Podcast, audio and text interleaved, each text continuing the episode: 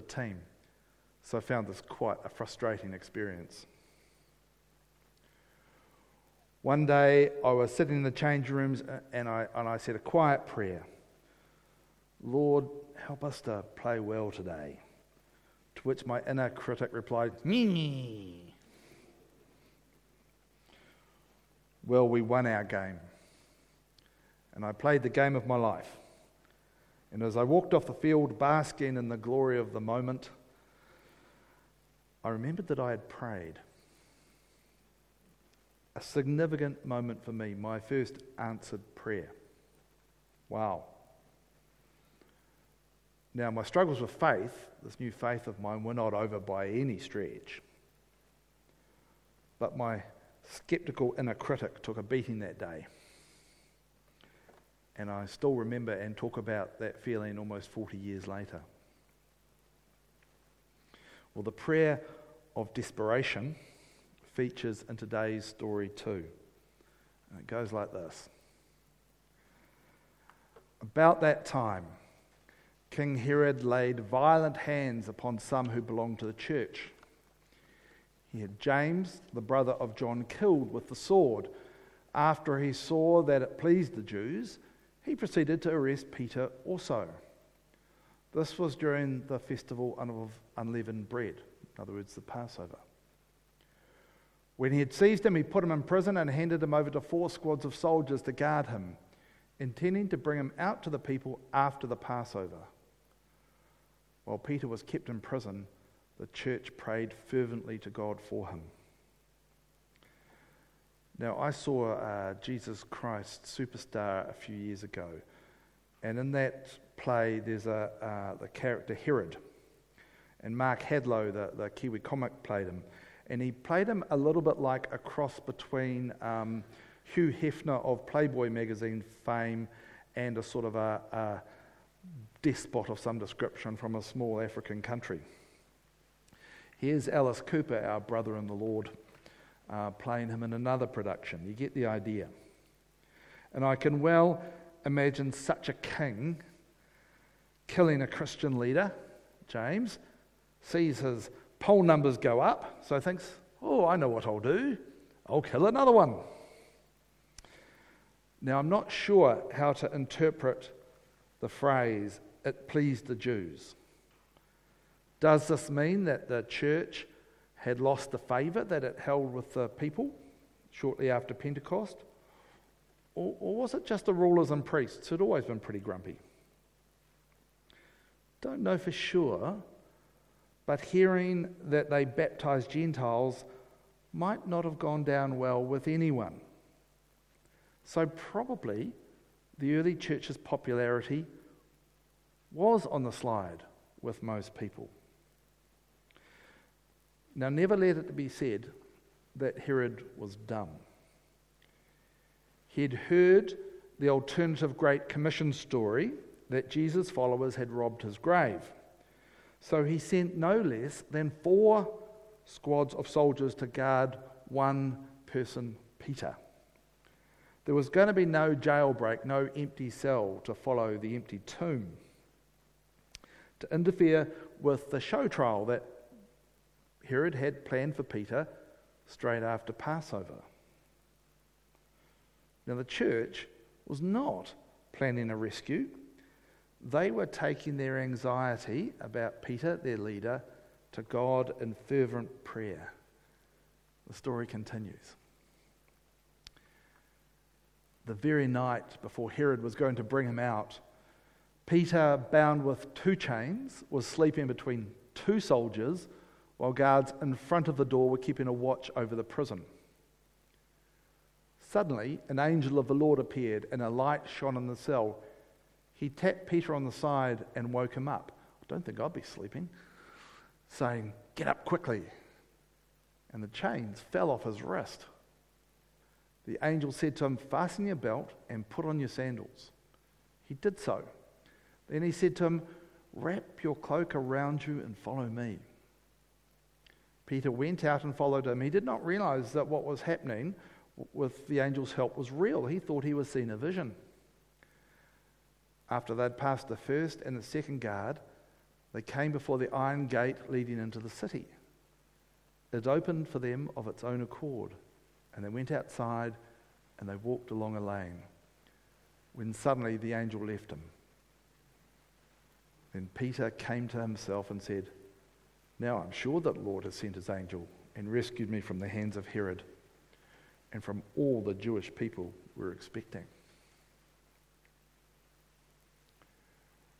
As soon as he realized this, he went to the house of Mary, the mother of John, whose other name was Mark, where many had gathered and were praying.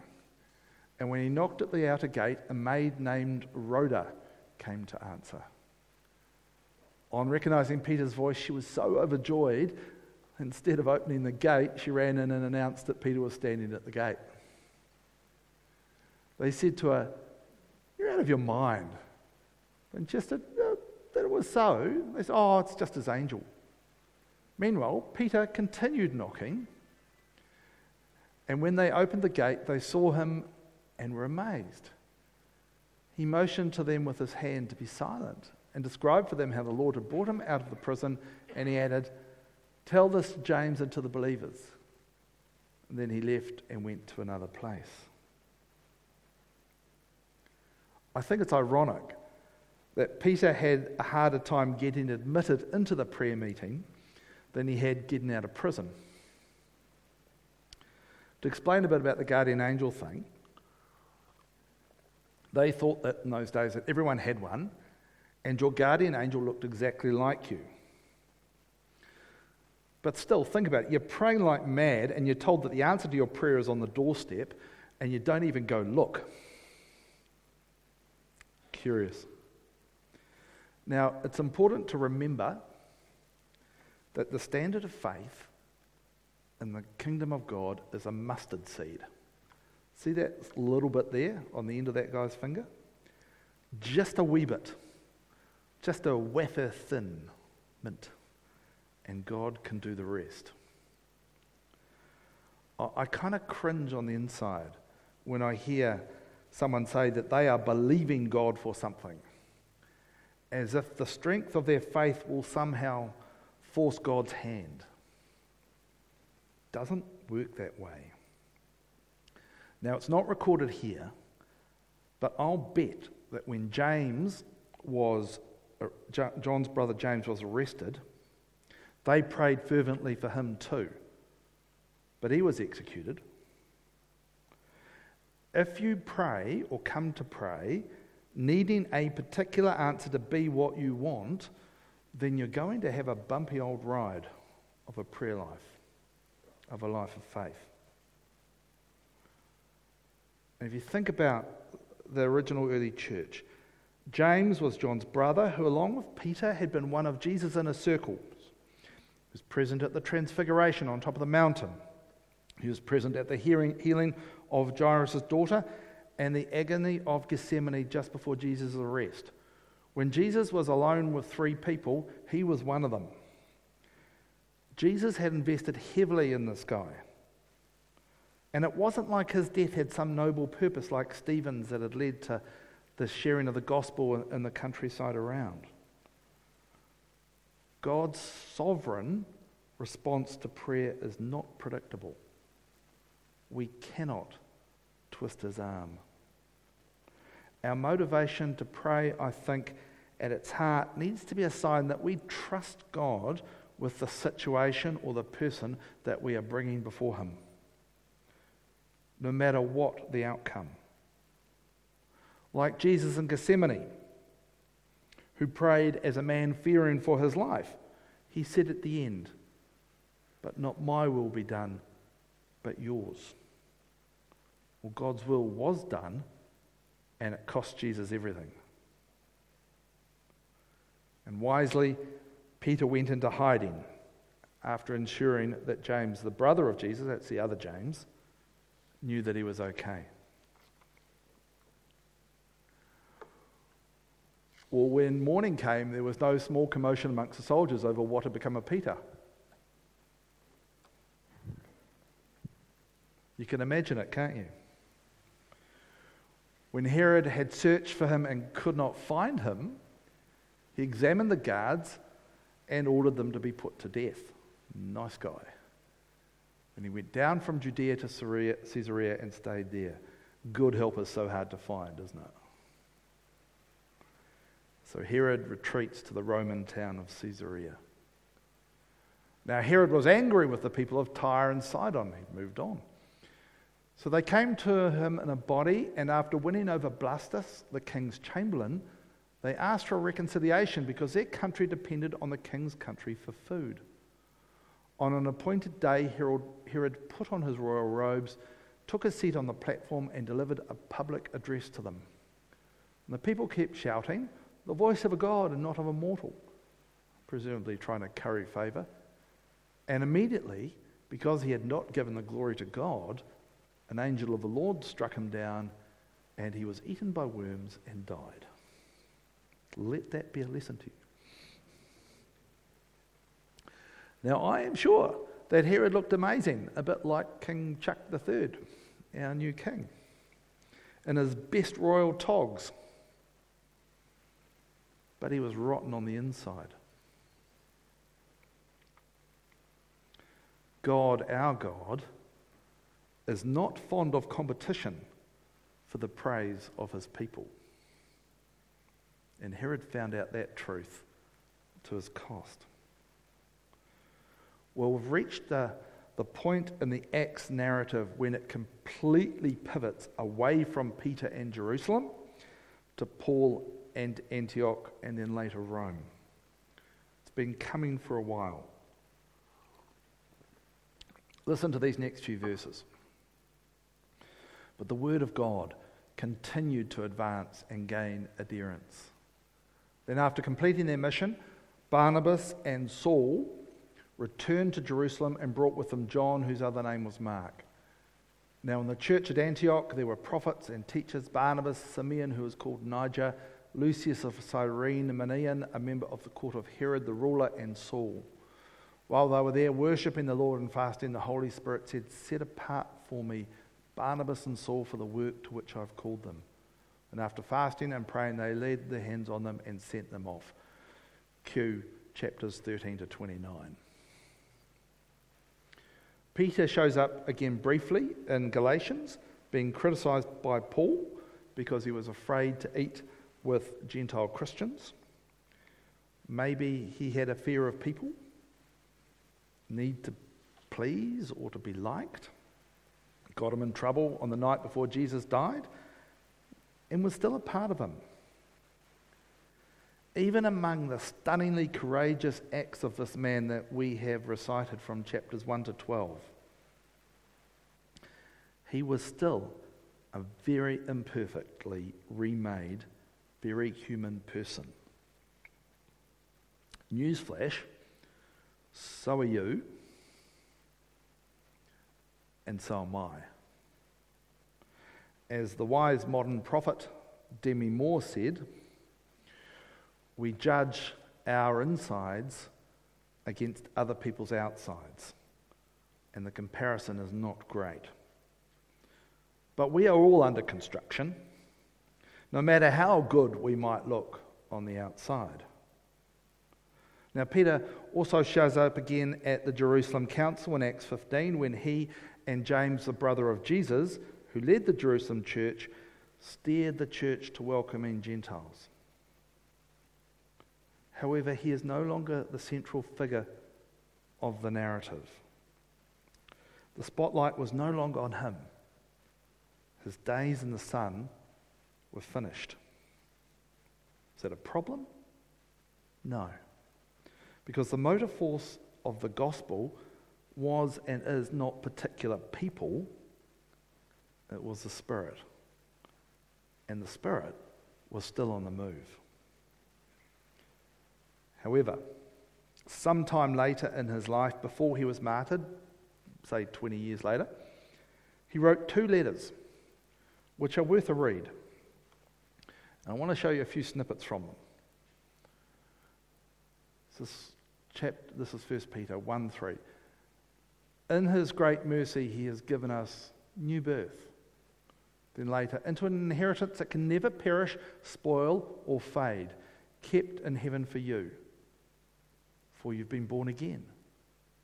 Then, chapter 2 the stone the builders rejected has become the capstone or the, or the cornerstone in our lingo. And then, do not repay evil with evil, but, but with blessing. And there's more. The Christian must seek peace and pursue it. And from chapter 4, but rejoice that you participate in the sufferings of Christ so that you may be overjoyed when his glory is revealed. And into 2 Peter, when the voice came to him saying, This is to Jesus, This is my Son whom I love, with whom I am well pleased. We ourselves heard this voice that came from heaven when we were with him on the sacred mountain. Instead, he entrusted himself to him who judges justly, and the day of the Lord will come like a thief. Do you see a pattern? At all? I'll show you this. In the right column are all the gospel references to those same events or same comments or same teachings. Now remember, 1 Peter and 2 Peter would have been written before there was any gospel. So he's not quoting books, he's quoting his own experience. The marks of Jesus are all over these letters. Jesus shared a short couple of years' life with Peter. And here, decades later, you can tell, you can see the signs from these letters. You share your life with someone that you disciple, someone that you mentor. And you see the same things. And likewise, the people who input into us will change us without necessarily intending to do so. Now, I know a Christian worker knew a Christian worker a few years ago who had a real magnum PI, and for those of you who are younger, big moustache, big bushy so and so like that.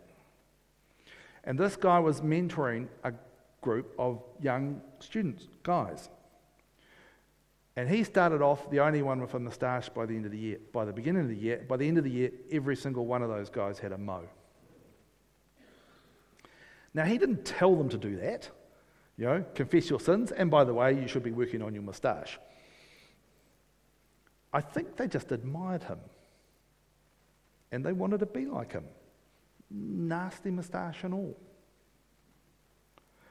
I see it in myself, not nasty moustaches, but one of my mentor's pastoral lines, it might surprise you to know, was, How was that for you? It comes out of my mouth every day of the week and five times on Sundays. Those of you that are parents will see it in your kids. You'll hear them using your lines. My daughter started using Steph's lines when she was about three, telling off her younger brother. Christian discipleship is not so much a matter of learning concepts, but rather of life transference. We catch it at least as much as we learn it. But the two work together. The learning supports the catch, supports the habits. And it's lifelong. And this habit that I see, or this pattern in modern church life, is that we invest in teaching kids. And they go to youth group and they become youth leaders, possibly, or something like that. And when they hit adulthood proper, Frequently, they get married, they have kids, they have careers, they have mortgages, and all that sort of stuff. Life gets really, really full. And you're doing well if you're still at church and maybe in a small group too. And when the kids get older, people often peel off from Christian community life because, hey, our kids don't need us to be there anymore for them to be there. Somehow, I think we need to rediscover what it is to be lifelong disciples of Jesus, N- not just to surf along on what we absorbed when we were young. Anyway, birdseed. Possible take homes for you. Do you have an unanswered prayer to process, like the prayers that no doubt were said for James? Is there a disappointment with God? Q, it's okay if there was. Talk to him, tell him, rant at him. We've got all the examples in Psalms of David shaking his fist. It's okay for us too. And if you need help with that, talk to the most pastoral person that is close to you. Often it's a team effort. Second, is there a long term issue to address? We saw Peter's one, something about fear of people going on. Is there something in you that you can, you can look back now and it's been there 10, 20, 30 years, whatever? In lifelong discipleship, it is a challenge. And if that has tweaked something for you, please, I would really, really like to talk to you. Amen. Musicians, um, if you can come do your thing, it'd be lovely.